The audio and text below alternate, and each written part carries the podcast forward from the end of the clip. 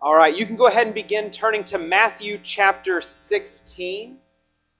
Matthew chapter 16. Um, today we get to talk about one of my favorite people in the Bible. This morning we're talking about Peter, and everybody ought to love Peter, at least if, if, if you're one of those like me who tends to just talk a lot and just kind of talk without thinking. Uh, I was I, I, was I was joking about it. I, I, I scared Tiff on the way in because she. I said, "You're in the you're in the intro today." She said, "What?" I said, "It's nothing to worry about because because I imagine if if Tiff or or if Nick were back in the time that Peter was walking around, they would both be giving him the stop talking man all the time. So, so I have always loved Peter because I find, uh, uh, I find that I uh, relate well to Peter in that he has lots of good ideas, lots of good intention, not necessarily a lot of pause, think through what you're going to say before you start speaking. One who's just like, have idea, will say it, will go. And that sometimes gets him into trouble. That sometimes puts him in a bad position. That sometimes means that he's not thinking through all of the different things that that God might be desiring for him to think about before it is that he begins to speak. So if you're in Matthew chapter 16, Matthew chapter 16 and the whole book of Matthew and the story of Jesus' life while he was here on earth is that whole chapter is one of the most important kind of moments in Jesus' ministry because because up till Matthew chapter 16 Jesus had been going all over the place, performing all these miracles, getting lots of people excited about the things that he was doing, getting lots of people, uh, sometimes, unfortunately, uh, in a position where they were misinterpreting why it was that he was working the way that he was. They were thinking, here comes our political savior. This is going to be great. Everything's going to be so much better for us now. And Jesus is doing all of these big things. But, but in Matthew chapter 16, he sits down with his disciples and he has this conversation where he says, who do people think I am? And they say, some say you're a prophet, some say that you're Elijah, some say that you're, you're all these amazing things. And he says, But who do you say that I am? And Peter, again, quick to speak, first into action, says, You are Christ, the Son of the living God, which was the right answer. So sometimes, just to say, sometimes those of us who speak quickly can get the answer right. But as we're about to read, that doesn't always continue. So, so here's the thing. So Peter says, You're Christ. And Jesus says, Yes. And on that truth, on that, on that fact, and your belief in that fact, I'm going to build a whole church. Right? This idea that Jesus was the Christ, the Messiah. But then, at that moment, Jesus says, But I have to tell you the rest of how this is going to work. And that's kind of where we pick up in chapter 16. And that's why this this part of chapter 16 is so important because this is where Jesus begins to have less of a big, outspoken, big demonstrative ministry and rather is going to focus more in on his apostles and focus more in on preparing them for what was to come next. Because in Matthew chapter 16, I'm going to start in verse 21. It says, From that time, Jesus began to show his disciples that he must go to Jerusalem and suffer many things from the elders and chief priests and scribes and be killed, and on the third day be raised. So he's starting now to say, here's how this is actually going to play out. Insert Peter. And Peter took him aside and began to rebuke him, saying, Far be it from you, Lord, this shall never happen to you. But he turned to Peter and said, Get behind me, Satan. You are a hindrance to me, for you are not setting your mind on the things of God, but on the things of man.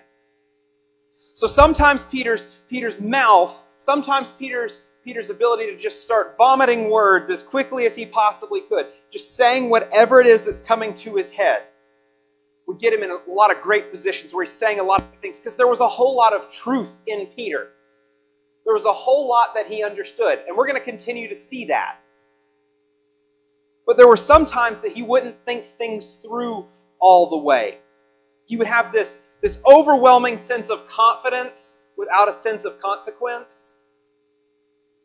Can you relate to that sometimes where you're like, let's go? I'm this this is a thing that tends to happen a whole lot more uh, with like teenage to 20 something males where, where we feel, I say we, where I used to, and where some of you who are still in that range continue to feel as though you can take on the world and nothing's ever going to stop you. It doesn't, nothing, nothing could possibly go wrong if I climb down into this cave and swim through this mucky water. Nothing could ever happen.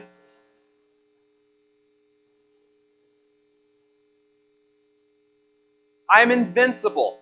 And this, this confidence without sense of consequence sometimes continues to play up in all of our lives, I would imagine, at some point. When we think we know the right answer, maybe you're wanting to be that straight A student, you're wanting to be that teacher's pet.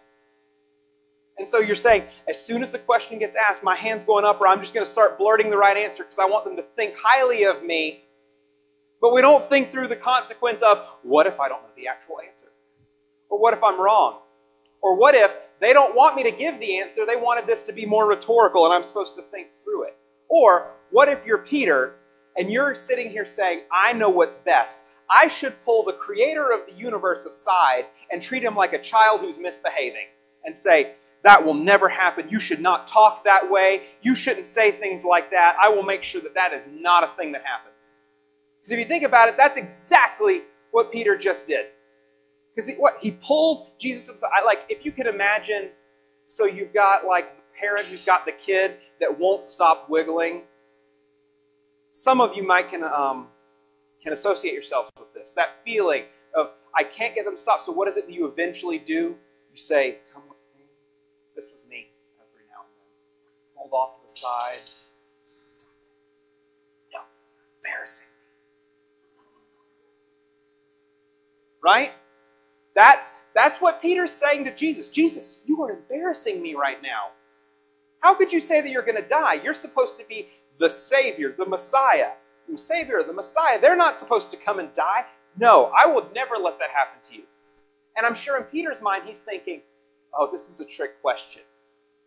One of us is supposed to step forward and confidently say, No, what does Jesus say? Get behind me, Satan. You are acting as a hindrance to me. Essentially, Jesus is saying, that doesn't sound like fun for me either, but don't sit there and talk about how that's a bad thing. It's what I have to do, it's what I must do, and you're only going to hinder me if you continue to think that way. I need you behind me, supporting me, because this is the way that we're going to fix everything. So, so maybe you can associate yourself with Peter this way. Sometimes, sometimes you have so much confidence that you're just unwilling to budge on the idea that you could be wrong or that you don't have the full story. But that's not always who Peter was. Sometimes Peter wasn't super confident, speak up real loud. Sometimes he was shy away and be afraid man, right? Matthew, if you're still in the book of Matthew, uh, go ahead and turn to chapter 26 chapter 26 of Matthew, so just a few pages over from there. And I'm going to read Matthew chapter 26. I'm going to start in verse 30. Again, Jesus interacting with Peter. And when they had sung a hymn, they went out to the Mount of Olives. Then Jesus said to them, You will all fall away because of me this night. For it is written, I will strike the shepherd, and the sheep of the flock will be scattered. But after I am raised up, I will go before you to Galilee. And Peter answered him, fully confident, Though they all fall away because of you, I will never fall away. And Jesus said to him, Truly I tell you, this very night, before the rooster crows, you will deny me three times.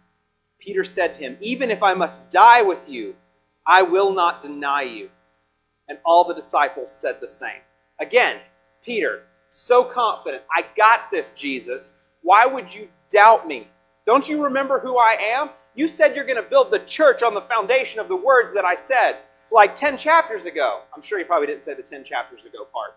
But at the same time, he's so confident in himself and so confident in his belief. Still, in chapter 26, jump down. We're going to start in verse 69. Now, Peter, was sitting outside the courtyard. This is after Jesus had been taken into custody. He was one of the few who went and followed him. Everybody else ran. So he's still confidently following after Jesus. Peter was sitting outside the courtyard, and a servant girl came up to him and said, You were with Jesus the Galilean. But he denied it before them all, saying, I do not know what you mean. And when he went out to the entrance, another servant girl saw him, and she said to the bystanders, This man was with Jesus of Nazareth. And again, he denied it with an oath, I do not know the man. After a little while, the bystanders came up and said to Peter, Certainly you too are one of them, for your accent betrays you. Then he began to invoke a curse on himself and to swear, I do not know the man. And immediately the rooster crowed. And Peter remembered the saying of Jesus, Before the rooster crows, you will deny me three times. And he went out and wept bitterly. So here's the thing. Sometimes, and maybe this is true of you, sometimes our confidence is just kind of a shield we're putting up to hide the actual like terror that we have or the actual fear of the unknown or the fear of something bad happening to us and deep down i mean you can, you can think about it. Peter peter's jumping out and so confidently saying i would never do that but he's also making sure to say hey i want you to know i'm i'm good. I'm with you. I've got it all figured out. He's concerned for his own self-interest as, as he's presenting himself before jesus. And right here, again, a little girl walks up to him and says, Were you with Jesus? And he's terrified to admit to this little girl that he was with Jesus because he's so afraid of his for his own again his own self interest ben thank you for this beautiful object lesson. You're good whatever man. But here's the thing. He's still he, he's showing that and more than anything he's a self-preservationist and sometimes we can fall into this too. I got to protect myself. I got to take care of myself if i admit that i'm with jesus right now they might kill me and then i'm good for nothing even though literally a few hours before he said i would rather die with you than deny you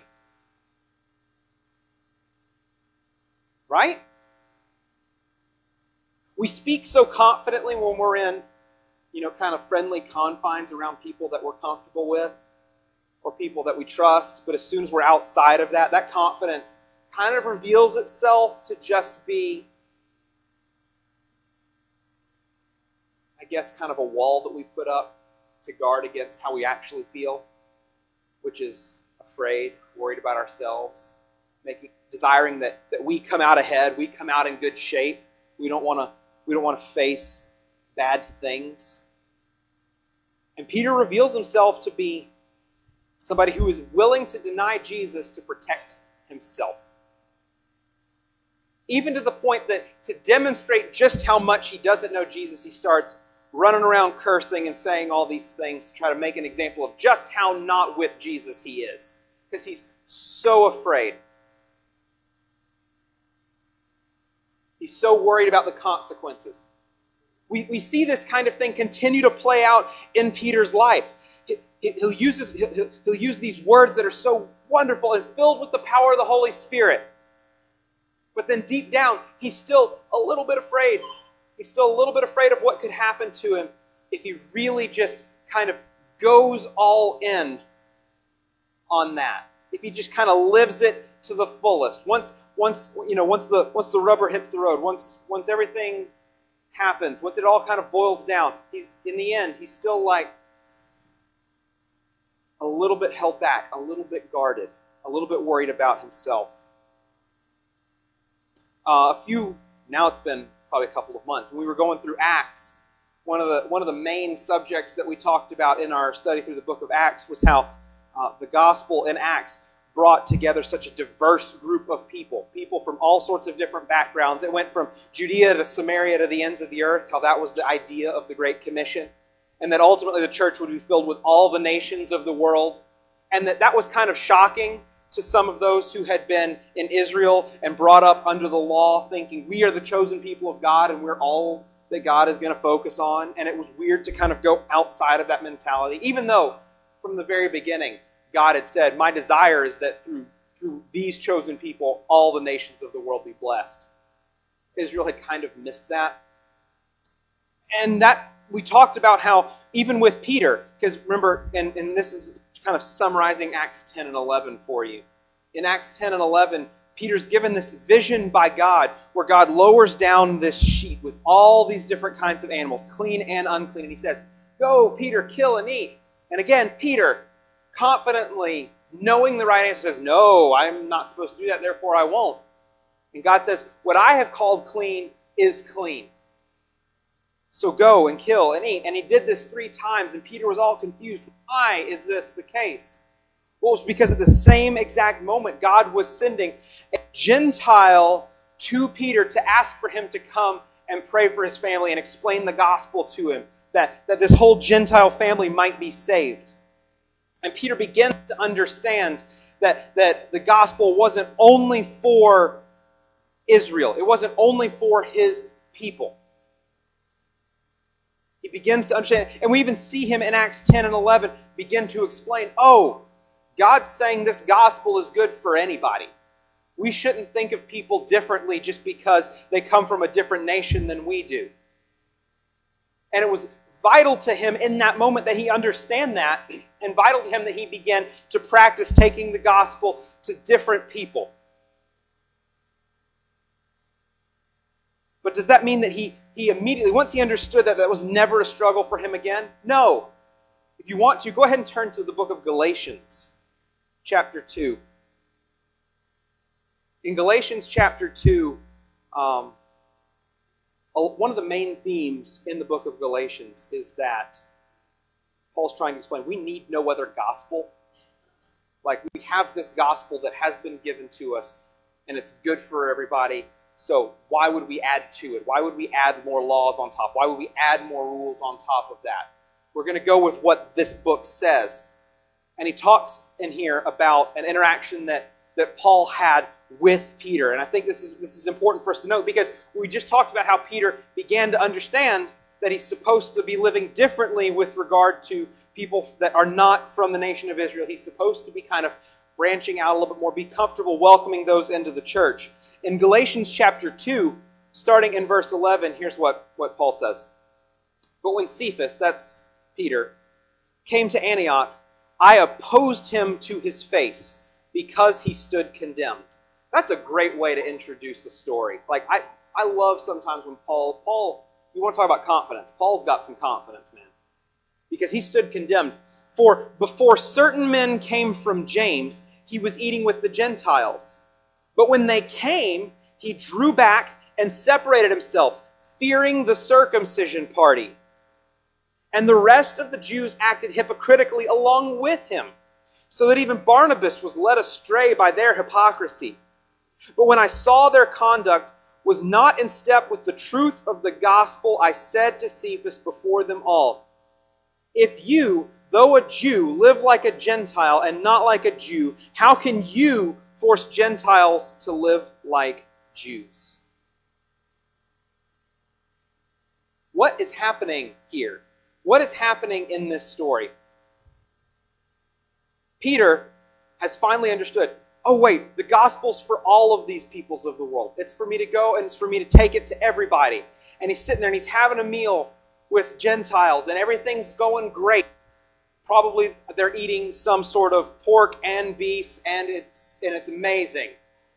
Right? They're, they're, probably, they're probably having a great time, great meal, enjoy. And then some of the, what he called the circumcision party. So I'm going to call, I'm going to reframe this so then, some of the old school Jews on Twitter caught wind of the fact that Peter was tweeting back and forth with the Gentiles. And they were like, You can't do that. You're canceled. Hey. And Peter's like, I don't want to be canceled, guys. I'm not going to hang out with them anymore. I'm going to come hang out with you. Here, I'm even going to bring all the guys that are on our team with us. Come on. We're just going to separate ourselves again because, because the Twitter mob came after me, and I don't want the Twitter mob to come after me. Does this sound familiar? That's happening every single day. The Twitter mob says, No, you can't do that, and people say, Well, then I better not do that. We make more decisions in this society based on what Twitter tells us to do than whether or not we've read anything else about what the facts may be. I'm not going to go on a long rant. That's as long as my rant. No, it's not. Out of fear. What was Peter's mistake earlier? When the girl, little girl came up, an unassuming little girl, when she came up and said, Were you with Jesus?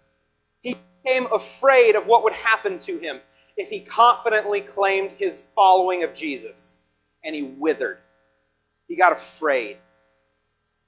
Here, some people who don't understand the freedom that, that Peter was experiencing in Christ to take the gospel and share life with all of these different people came and said, What are you doing, Peter? And in fear, fear of the loud voices, fear of the vocal minority, Peter said, Whoa, easy, guys. I'm with you. I'm on your team. Don't be mad at me. If we're making our decisions on how we're supposed to live our life based on the opinions of others online or what people in our family say or what the friends around us say, and any of those things are counter to the gospel of Jesus Christ, if those are in any way in opposition to what we have been given in this book,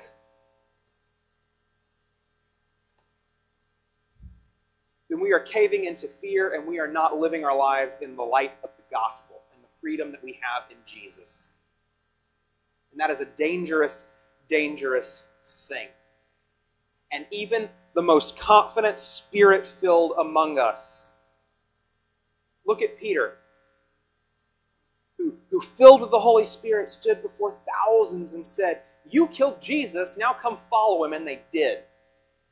That same Peter is now withering away in fear. And not just that, he's and it makes and Paul makes the point. He even pulled Barnabas and some of the other Jews along with him into sin. That fear caused him to lead others away from the truth of the gospel. Which is why everything that we do, every decision that we should, we should be making, every way that we respond, every, every action that we take should be informed by the truth of the gospel. led by the Holy Spirit.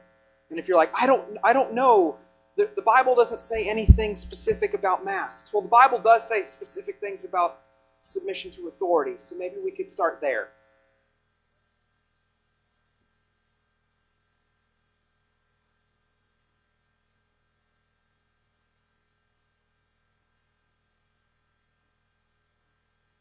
In the end, the most confident, passionate, ready to jump out there and say anything. We didn't even talk about how when the guards came to take Jesus, Peter was like, Don't worry, Jesus, I got this. He starts hacking at guys, cutting off ears. Like, like that guy. I mean, Peter is basically Braveheart, right? Like, can we all agree? Like that guy is in the on the inside is a coward who's afraid for himself, who wants to be liked by everybody, who doesn't want to be thought poorly of. And that is so easy for us to count to connect with because I think so many of us, even if we are super confident, or even if we feel like we can stand in front of anybody and talk for however long, that's not a problem. At some level, all of us can connect with this idea of wanting to make sure that we're looking out for ourselves and the temptation to kind of shy away when things get difficult is something that I think all of us can connect with at some point. But even though Peter, even though Peter didn't understand that Jesus had to die and tried to rebuke him, even though Peter was afraid and denied Jesus just like he said he would, even though Peter still, even though he had understood and begun to practice this kind of welcoming version of the gospel that was for all the nations, still demonstrated signs where inside it still wasn't like 100% locked in for him just like everybody else in this series. That's not his whole story. And so, if that is you, if you still shy away in fear, or if you have denied Jesus for the sake of preserving your own reputation, or if you think you have known better than God what he should do, and you've decided it's probably best that I tell you now that this is how God you should work in my life, if you can relate to that, there is still hope for you. Mark chapter 16. After Jesus had died, he'd been, he'd been murdered on the cross, taking on all of our sin and all of our shame, and had been buried. Some came to, to check on him and found that he was not in the tomb. In fact, he had been risen, he had been raised from the dead. And what's one of the first things that Peter says to these women who came and found him? Mark 16, verse 7. But go, tell his disciples and Peter that he is going before you to Galilee. There you will see him just as he told you. Think about what's happening right there. Jesus is making the point go tell all my guys, but make sure that Peter knows that I want him there because he's still one of my guys. Even though he denied me, the first thing that Jesus bring Peter because I'm not finished with him.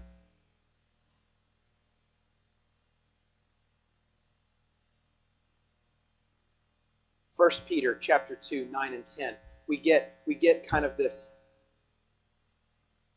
Peter level 10 version of himself, where he's kind of figuring he's kind of figured things out and he's speaking back to the church with all manner of confidence. And this is one of my this is one of my favorite passages um, in in the New Testament. I just I, I love what it's saying. Think about who Peter was, shying away from from the Gentiles for the sake of the, his reputation among the Jews. And then years later, Peter's able to write this in 1 Peter chapter 2, this is 9 and 10. But you are a chosen race, a royal priesthood, a holy nation, a people for his own possession. He's speaking about the church here, not an individual group of people. That you may proclaim the excellencies of him who called you out of darkness and into his marvelous light. Once you were not a people, but now you are God's people. Once you had not received mercy, but now you have received mercy. Peter, farther along in his maturing, is able to now teach to the church what he now understands to be true. That yes, we were very different. Yes, there were lots of things that divided us.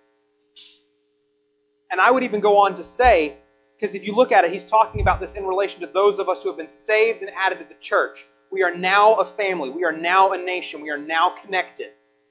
That would imply that it's not surprising that there's so much division for those outside of the church and for those who are outside of the church with those who are in the church. Like, it's not surprising that there continues to be division because we're not all united as one people in that sense but by the mercy of God. Once we have received the mercy of God, being called out of darkness into his marvelous light, we are, we are united as one people. And that's what Peter's trying to say. I see it now. It's not about Gentiles and Jews. It's not about people that are like me and people that are different from me. No. It's about the people of God that he has brought together and knitted together as a family which is why, and I know that it is so hard for me to like teach this way right now, where we can't like get super tight, and we can't like hug, and we can't like all those things. Like I've said it before, like I'm missing handshakes and high fives, man. Like it's hard for me. I'm a, I am, I am an extrovert, and I, yeah, it's it's tough. But he's saying, this is what it's we're supposed to be family. It's supposed to be that kind of close where we're in each other's lives and we're in each other's space. And that's all because we have all received the mercy of God. We all have had this marvelous light revealed to us. We all see it and we're united in that. And that's an amazing, amazing thing. One last verse that I want to read.